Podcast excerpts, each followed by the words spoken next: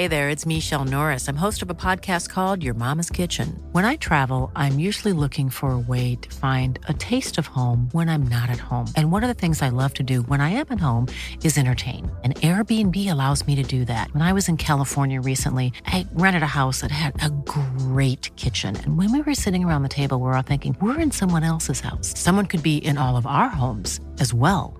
If you have a home, but you're not always at home, you have an Airbnb. Your home might be worth more than you think. Find out how much at airbnb.com/slash host.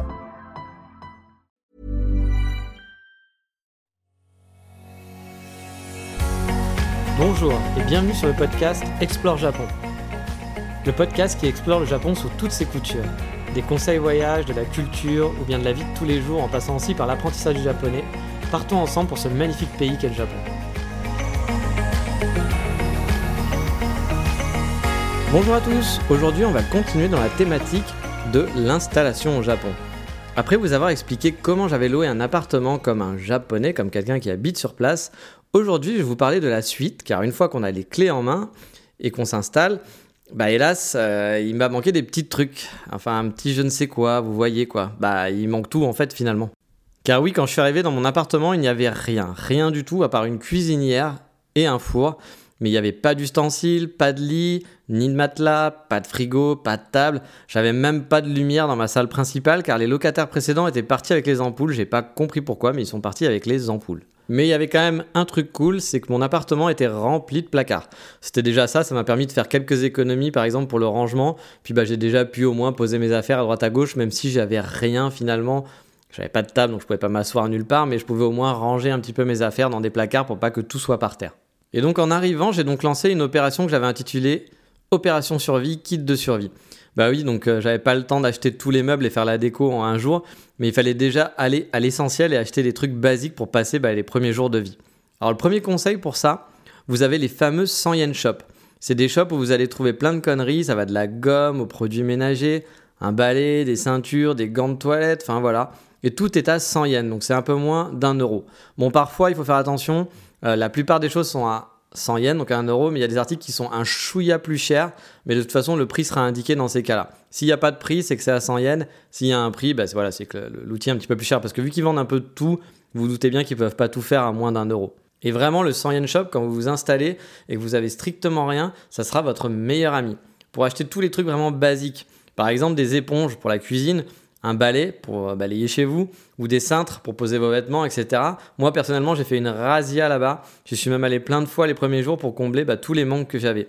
J'ai dû acheter une trentaine de cintres, par exemple, sur place. Et au final, bah, ça m'a pas coûté trop cher. La qualité était pas trop mauvaise. Donc, euh, bah, ça vaut le coup, quoi. En plus des 100 yen shop, il y en a vraiment partout. Vous verrez souvent un logo avec la monnaie japonaise, donc le yen, et le chiffre 100. Et donc, étrangement, bah, pour les repérer, c'est pas hyper compliqué, vous vous en doutez. Et même en vacances, hein, finalement, le 100 yen shop, ça peut être assez sympa à faire, juste pour amener des souvenirs du Japon pour pas cher. Il y a plein vraiment de petites choses, genre des gommes fantasy, euh, des éventails, enfin voilà, il y, a, plein de petites conneries. Vous allez peut-être pouvoir trouver ramener un truc qui prenne pas trop de place, qui soit pas cher dans votre valise, et ça fera des petits cadeaux, ça fera plaisir à quelques amis ou à des collègues de bureau. Vous pourrez ramener 2-3 deux, trois, deux, trois bêtises comme ça. Ensuite, toujours dans mon opération kit de survie, la deuxième étape c'était de passer chez Nitori. Alors Nitori c'est un peu un équivalent d'IKEA au Japon. Voilà. À Kyoto il y avait un Nitori juste à côté de la gare, en haut du Yodobashi Camera. Mais bon, quand je dis que c'est un équivalent de Ikea, c'est quand même un petit peu relatif. Parce que par exemple, celui de Kyoto euh, était pas très. Enfin, celui de la Kyoto Station, je sais qu'il y en avait un autre plus un peu plus loin dans, la banlieue de Kyoto. Mais celui de, dans la Kyoto Station était vraiment pas très grand. Il y avait pas beaucoup de meubles, voire quasiment pas. Par contre, il y avait plein d'ustensiles de cuisine ou des choses pour la salle de bain, ou alors des trucs basiques comme des oreillers, des draps, des rideaux, etc. Donc les choses qui vont être utiles dès le départ. Et là-bas, justement, mon premier achat, ça fait un kit dodo, comme on va l'appeler. Car, bah oui, dormir par terre, c'est pas top, sans matelas, sans rien du tout. Du coup, j'ai acheté un kit avec un futon, une couette et un oreiller, ainsi que des draps qui étaient fournis, tout ça dans un petit carton avec une poignée. Donc c'était vraiment le kit parfait pour ramener à la maison. Et euh, bah, ça m'a sauvé un peu la vie pour le début. Parce que bah, il me fallait un lit d'appoint pour que je puisse voilà, dormir les premiers jours avant d'avoir un vrai matelas, un vrai lit. J'aurais pu même l'utiliser un futon tout court, mais là ça reste quand même un futon assez cheap d'appoint. C'est pas un futon où vous allez pouvoir dormir jusqu'à la fin de votre vie dessus, je pense. Ensuite, bah, du coup, ce futon, finalement, quand j'ai eu des amis qui sont venus dormir à la maison, bah voilà, c'était pas si mal. Ça m'a permis d'avoir un petit matelas où ils pouvaient, voilà, ils pouvaient dormir dessus. donc soyons honnêtes, c'était un truc qui était moyen de gamme. Mais pour les premiers jours, ça a suffi. Et puis après, ça a fait le job pour les amis. Et le principal avantage, du coup, c'est que c'était vraiment euh, bah, un kit qui était tout fourni. Euh, voilà, il y a tout, tout pour dormir, il n'y a pas besoin de demander plus. Il y a l'oreiller, il y a la couette, il y a les draps qui vont avec, plus le futon. Vous avez votre petit kit dans votre carton. Il n'y a pas à se prendre la tête, à savoir, mince, j'ai acheté une couette, euh, quel, quel, quel drap, quelle housse de, couette il va falloir pour la taille, etc. Parce que parfois, ça va pas être écrit pareil au Japon, etc. Donc là, du coup, bah, voilà, vous avez votre kit, vous repartez avec, ça prend 3 minutes. Vous regardez juste, il y a des tailles différentes de, taille de matelas en gros, et vous repartez, il y a la petite poignée, euh, vraiment très pratique. À Nitori aussi, après j'y suis retourné pour m'équiper pour les rideaux. Euh, des poêles de cuisson par exemple ou des ustensiles genre des casseroles. Euh, bien sûr, j'ai dû faire, comme vous l'aurez compris, plusieurs allers-retours jusqu'à chez moi. Heureusement, j'habitais à 10 minutes, un quart d'heure de, de ce Nitori pour tout ramener parce que bah, du coup, euh, déjà juste le kit futon, il prend quand même de la place et c'est quand même, voilà, c'est un peu imposant à porter, donc vous n'allez pas pouvoir tout prendre d'un coup, sauf si vous avez une voiture, mais a priori, je pense pas que vous ayez une voiture quand vous allez arriver et vous installer euh, au Japon. Euh, donc du coup, bah, voilà, j'ai fait plein d'allers-retours, mais ça a été très pratique. J'ai pu faire toutes les choses basiques et m'aménager avec les choses basiques, pas les meubles, mais toutes les choses basiques qui m'ont permis de tenir les premières semaines. Et le truc marrant que j'ai acheté aussi à Nitori, petite anecdote qui m'a fait sentir vraiment au Japon, ça va être super con, mais c'est la barre pour sécher le linge. Car au Japon, il y a souvent des petits balcons où il y aura le climatiseur forcément et une barre pour sécher le linge. En gros, euh, vous allez avoir des petites, euh, je sais pas comment on appelle ça, mais des, petits trucs rétractables et vous allez insérer une barre dedans et du coup vous allez sécher votre linge et on voit ça partout au Japon et vraiment, je sais pas pourquoi ce truc-là pour moi, ça m'a fait dire ouais ok ça y est, je vis comme un japonais. Je suis allé acheter ma petite barre parce qu'il n'y avait pas la petite barre. Ils sont partis aussi avec euh, les gens d'avant, ou alors ils n'en avaient pas, mais ça me paraît bizarre parce que bon, c'est quand même très pratique pour sécher son linge dehors. Et euh, je suis allé acheter mes deux petites barres et quand je les ai installées, je me suis dit, ouais, ça y est, ouais, vraiment, je suis au Japon, c'est cool. Mais en tout cas, dans toutes ces étapes, il n'y a vraiment rien eu de compliqué au final. Même en ne parlant pas la langue, à partir du moment où j'ai repéré Nitori, c'était nickel. En une journée, j'avais vraiment tout le minimum vital serviettes de bain, lit, accessoires de cuisine, etc. J'ai juste dû faire. J'ai j'en ai, ai bouffé des allers-retours. Hein. J'ai dû faire au moins 5-6 allers-retours dans la journée.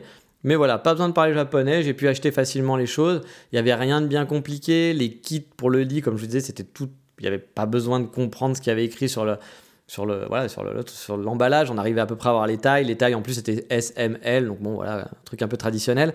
Donc c'était très très simple. C'est finalement après où ça s'est corsé un petit peu.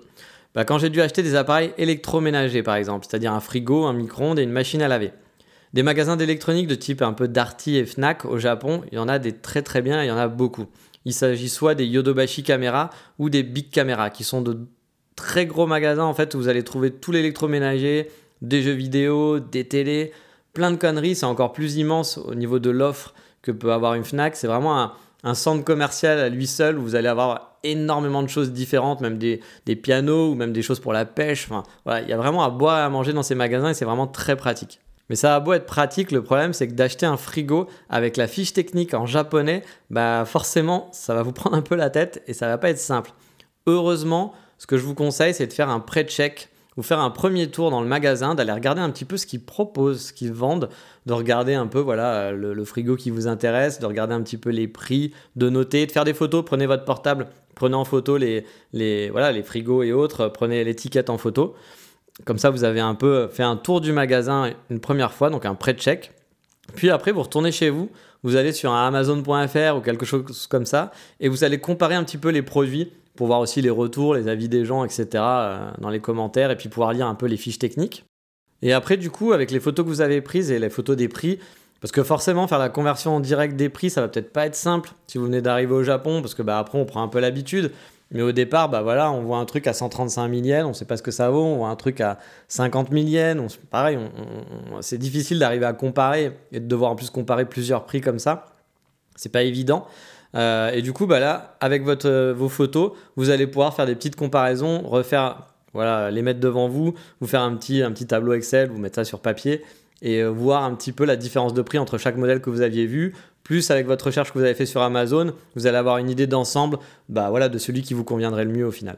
Et donc une fois que vous avez fait votre petite tambouille chez vous, bah, vous n'avez plus qu'à retourner au magasin et essayer de choper un vendeur. Là aussi, j'aurais un petit conseil sur Kyoto en tout cas. C'est que les Yodobashi Camera, il est beaucoup plus grand que le Big Camera. à Kyoto, mais les vendeurs parlent difficilement anglais, alors qu'à Big Camera, ils ont un service téléphonique en interne. Donc en gros, le vendeur sur place va appeler un service qui fera la liaison en direct entre vous et le vendeur en anglais pour faire la transaction et répondre aux questions. Donc c'est quand même beaucoup plus simple et c'est assez pratique. De même pour la livraison, s'il y a un problème, vous pourrez toujours compter sur ce service téléphonique en anglais pour débloquer tout ça. Moi, ça fut le cas par exemple pour moi où le livreur est arrivé deux heures avant l'heure indiquée et m'a appelé donc euh, mais le problème c'est que moi je comprenais rien à ce qu'il disait au téléphone. Ça a duré dix minutes. J'avais beau lui expliquer en japonais parce que j'avais appris cette phrase que je comprenais rien que je parlais pas japonais il continuait de parler. Et donc au bout d'un moment il a quand même raccroché mais ça a été vraiment très très long hein, ces dix minutes je peux vous le dire pour moi. Et une minute plus tard il y a un service en anglais qui m'a rappelé pour m'expliquer le programme. Et il m'a juste dit que le livreur est arrivé en avance et voulait savoir si je pouvais être là euh, d'ici 5-10 minutes. Voilà donc ça a été du coup très simple grâce à ça donc comme vous le voyez, effectivement, parfois il peut y avoir des quiproquos, mais on peut s'en sortir même en parlant pas japonais. Je vous dis pas que ça va être super simple, mais en s'organisant bien, ça peut passer sans trop de problèmes. Alors là, on a fait l'électroménager, on a fait les petites choses basiques, mais vous allez me dire pour les gros meubles, genre si vous voulez un lit ou un canapé lit, ou un canapé tout court, euh, une table pour votre salon, bah en fait, c'est pas si compliqué que ça, il y a un truc très simple. C'est euh, donc pour tout ce qui est gros des meubles, moi j'ai fait l'option IKEA. Alors déjà, Ikea a un côté super pratique parce que les meubles sont les mêmes dans le monde. Donc du coup, j'ai pu faire ma sélection en France. Je suis passé en boutique avant de partir, j'ai regardé, j'ai pris les dimensions à peu près pour avoir une idée. J'ai fait une sélection avec une petite liste Excel des produits que je voulais et pour faire mon budget aussi, pour savoir combien ça allait coûter. Et arrivé au Japon, j'ai pas eu besoin d'aller à Ikea, surtout qu'à Kyoto par exemple, il n'était pas vraiment proche. Il fallait aller entre Kobe et Osaka, et de mémoire, c'est prendre un bus de la gare d'Osaka et c'est assez une grosse expédition, c'est pas simple pour y aller. Et je me suis dit que sur place, il aurait peut-être pas de vendeur aussi qui allait parler anglais et se faire livrer une tome de meubles, expliquer où faut le faire livrer, etc. Ça allait être assez compliqué, être un moment de solitude assez difficile. Mais là, heureusement, Ikea, ils ont un site web et vous savez quoi Ils ont même la version japonaise du site web en anglais. Du coup, c'est super pratique. Il y a seulement en fait la partie livraison du site qui est en japonais seulement. Mais en gros, avec votre navigateur web, genre si vous avez Chrome par exemple, vous pouvez traduire la page avec une extension Chrome qui va bien. Je vous conseille forcément, enfin, fortement de le faire pour tous les jours parce que ça m'a servi un nombre de fois incalculable sur le site de la poche japonaise par exemple où le site est en, japonais. Vous avez l'extension de Chrome ça va vous traduire une partie ça vous aide quand même pas mal. Même si la traduction n'est pas parfaite ça va vous permettre de comprendre la page et de pouvoir faire bah, ce que vous avez à faire du coup, ça a été hyper simple pour moi de, commander mes meubles sur Ikea et de me les faire livrer. Mais quand je dis hyper simple, pas vraiment, parce qu'au final, la seule complication, j'en ai eu une, mais qui a été un petit peu chiante, c'est que sur Ikea, il fallait un numéro de téléphone. Car oui, il demandait un téléphone, un numéro de téléphone japonais pour la livraison. Il fallait qu'il soit japonais, c'est-à-dire que même si on mettait un numéro français, ça passait pas. Et j'avais pas encore fait euh, mon numéro de téléphone et je vous expliquerai dans un autre podcast pourquoi et comment ça s'est passé pour faire mon numéro de téléphone. Et du coup, ça m'a posé un problème, j'ai pas pu commander tout de suite. Et vu que le téléphone posait un petit peu problème pour faire mon numéro de téléphone, j'ai heureusement j'ai une amie japonaise qui a bien voulu me donner son numéro de téléphone pour pouvoir faire la commande et la valider. Donc j'ai mis son numéro à elle. Euh, ça s'est passé parfaitement, du coup ils ont même pas appelé. Ils ont été super efficaces, ils étaient à l'heure, car oui on peut choisir des créneaux horaires au Japon très précis. C'est pas du on passera dans la journée, non c'est euh, on vous dit, bah voilà, on peut passer de 17h à 19h, bah ils arriveront vraiment entre 17h et 19h, point barre. Euh, on va pas vous dire, ouais, on passera le 26. Voilà, comme ça peut arriver parfois avec nos amis d'EDF. Hein, euh, on a souvent eu ce petit truc-là, des gens d'EDF qui vous disent, ah, bah on vous passe dans la journée. Ah oui, très bien, mais je vais pas prendre toute ma journée euh, puis attendre que vous passiez. Non, là au Japon, il y a vraiment des créneaux horaires et la plupart du temps, moi j'ai jamais eu, à part le livreur qui est arrivé en avance, sinon j'ai jamais eu de problème quand on choisit un créneau, les gens viennent dans ce créneau. Moi, du coup, la livraison pouvait pas se faire tout de suite parce que là, au début, j'ai essayé de préparer pour que tout soit prêt à temps, vu que j'avais deux semaines en fait avant de commencer mes cours. Le problème, c'est que bah voilà, vous commandez chez Ikea, il manque des pièces, et puis le temps que la livraison se prépare, ça va pas arriver le lendemain ou dans trois jours. Donc, du coup, moi, j'ai eu ma livraison un petit peu plus tard alors que j'avais repris les cours, et euh, j'ai donc pris un créneau horaire qui, finit, qui était à 17h, et vu que je finissais les cours à 16h45, bah voilà, j'étais à 10 minutes de mon école, j'ai pu arriver pile poil à l'heure, tout s'est bien passé, j'ai eu tous mes meubles, la livraison s'est bien c'est bien passé. J'ai même refait une deuxième livraison Ikea un jour pour m'acheter d'autres meubles parce qu'il manquait certains trucs. Et franchement, j'ai eu aucun souci comme ça. C'est vraiment très simple du coup. Et euh, même si il y a des choses, vous n'êtes pas sur place, que vous pouvez pas visiter, euh, bah voilà, un Ikea en France, vous allez sur le site français, vous regardez, vous pouvez regarder les, descriptifs, vous pouvez surfer beaucoup plus facilement. Et après, vous allez commander sur le site japonais, c'est les mêmes choses, c'est les mêmes produits. Donc vous aurez aucune mauvaise surprise. Un autre conseil qui va être très très bête, mais si vous voulez éviter les galères, bah, les sites en ligne ça marche très bien finalement, comme Amazon par exemple. Pour les livraisons au Japon, c'est super efficace. Euh, c'est pas comme la poste en France, on va vous laisser un avis de passage et que le mec, alors que vous êtes chez vous, euh, voilà, et que finalement la personne n'a jamais sonné chez vous, etc. Enfin, vous connaissez comment ça marche euh, souvent. Là, de toute façon, je vais bientôt faire un, podcast aussi sur la poste et mon amour de la poste japonaise et faire une comparaison avec la poste française où là, par contre, j'ai en horreur la poste française, vraiment. Il y a peu de choses que je déteste vraiment dans les choses en France, mais la poste française, c'est vraiment un truc que je, je déteste, je déteste. J'ai tellement eu de problèmes avec eux. Mais là, du coup, ça se passe vraiment très bien. Et là, sur Amazon, par exemple, je me suis fait, livrer une télé de 100 cm, donc un gros bébé quand même, et sans problème. On peut acheter sur Amazon.jp, et là aussi, il y a une version en anglaise de Amazon japonais. Donc quand je vous dis que c'est pas compliqué vraiment d'acheter en ligne, il y a les gros sites, les gros sites marchands ont vraiment facilité pour bah, les, finalement les étrangers qui puissent commander facilement euh, au Japon et se faire livrer. Donc au final, moi j'ai acheté tout l'électroménager, frigo, lave-linge, micro-ondes, un gros canapé d'angle qui faisait lit, une table de bar super longue, des fauteuils confortables, une table d'extérieur pour le balcon, quelques meubles de rangement, des gros tapis et j'ai pas eu vraiment de gros soucis. Si je devais noter les 2-3 seuls problèmes que j'ai eu, en gros c'est le livreur qui est arrivé deux heures plus tôt comme je vous le disais et que j'ai eu au téléphone. Et donc là ça a été compliqué pendant 10 minutes mais finalement ça s'est réglé grâce au service anglais de Big Camera. Euh, les nombreux allers-retours, on va dire, pour comparer les frigos et autres machines à laver avec les étiquettes japonaises, ça prend un peu de temps, surtout comme moi, quand vous aimez bien. Il y a des gens qui s'en foutent, ils prennent le premier truc qu'ils voient, et voilà, chacun, chacun sa personnalité. Moi, j'aime bien comparer, être sûr que je prends le bon truc qui me va bien, etc. Donc, du coup, c'est vrai que là, j'ai dû faire pas mal d'allers-retours pour comparer les prix, parce que bah, avoir les prix en tête, c'est compliqué aussi. Donc, euh, voilà, euh, ça, ça m'a pris un petit peu de temps. Et puis bah du coup avoir le numéro de téléphone pour commander sur Ikea. C'est un conseil, si vous pouvez faire un numéro de téléphone assez rapidement, n'hésitez pas à le faire parce que vous en aurez sûrement besoin à un moment donné, même si on ne vous appelle pas. Euh, voilà, il y aura besoin, on va vous demander votre numéro de téléphone pour faire cette, certaines livraisons, ce qui est normal, hein. les, gens veulent, veulent vous contacter. Moi, j'avais peur que justement les gens me contactent trop. Finalement, ça arrivait juste une fois parce que la personne était en avance. Sinon, aucun livreur m'a contacté par téléphone. Donc, du coup, ça s'est bien passé. Mais au final, comme vous l'aurez compris, je suis quelqu'un qui aime bien s'organiser avant. Du coup, ça a été super simple, comme pour le coup d'IKEA par exemple. Donc, j'ai pas eu vraiment de problème. J'ai dû dormir pendant trois semaines sur un futon, en gros, faire mes devoirs par terre pendant les premières semaines chez moi. C'était un peu le camping, à vrai dire. Mais ensuite, j'avais un super appartement, je me sentais vraiment bien. C'est vraiment l'appartement où j'ai préféré vivre depuis plus de 20 ans que j'habite tout seul. Parce que bah, il était chouette, il était neuf, j'avais des meubles qui étaient cool, euh, j'avais une super vue euh, sur Kyoto et tout, j'étais assez dans un étage élevé, j'ai vraiment apprécié euh, d'habiter là-bas. Mais bon, on va s'arrêter là aujourd'hui pour toute la partie installation. Je vous ferai bientôt la suite de cette série, en gros, sur mon installation, avec les abonnements divers et variés comme le téléphone, l'électricité, Internet et la banque. Et la banque, ça a été la chose la plus compliquée que j'ai eu à gérer au Japon. Donc là, aujourd'hui, on fera pas de coup de cœur du moment pour cet épisode parce qu'il est un peu long. Par contre, quand ce podcast sera en ligne, car comme vous savez, je les prépare en avance, je serai a priori déjà au Japon. Là, actuellement, je suis sur Paris, je suis entre les deux. Je suis parti d'Édimbourg, je suis sur Paris le jour où j'enregistre, hein, pas le jour où vous l'écouterez. Mais le jour où vous écouterez ce podcast, ça fera déjà quelques semaines, je pense, ou quelques jours que je serai au Japon car je vais vivre là-bas à nouveau pendant 6 mois. Donc euh, bah, du coup, je vous invite, ça va être un peu d'autopromo, je vous invite donc à aller sur mon compte Instagram, c'est là où je suis le plus actif sur les réseaux sociaux. Si vous voulez voir tous les jours de nouvelles photos du Japon, mon compte Instagram, il sera dans la, description de l'épisode, comme d'habitude. Et sinon, il suffit de taper NJ, donc N-G-E-E -E sur Instagram, N-G-E-E. -E, et vous aurez donc accès à toutes mes photos. Euh, je suis pas un photographe professionnel, mais j'aime bien faire de la photo. Euh, j'ai vraiment un grand plaisir à explorer et à faire des photos. Donc euh, du coup, à partir de voilà, à partir du début novembre, en gros, la première semaine de novembre, je vais commencer à remettre des photos sur Instagram. Là, je suis pas très actif en ce moment, mais je vais bah, me balader au Japon. Il va falloir que je travaille aussi, mais ma première semaine, ça va être une première semaine de vacances.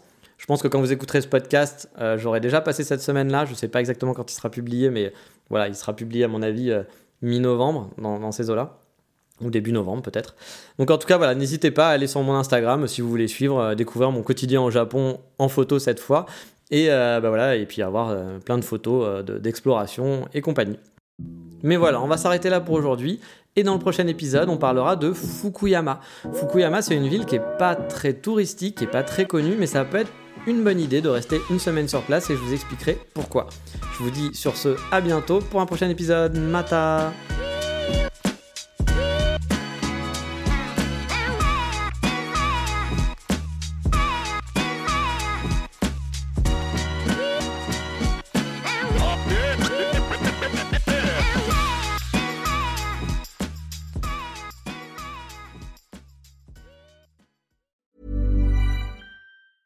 Planning for your next trip?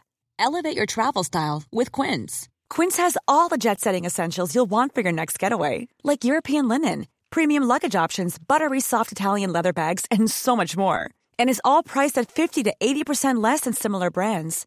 Plus, Quince only works with factories that use safe and ethical manufacturing practices. Pack your bags with high-quality essentials you'll be wearing for vacations to come with Quince. Go to quince.com slash pack for free shipping and 365-day returns.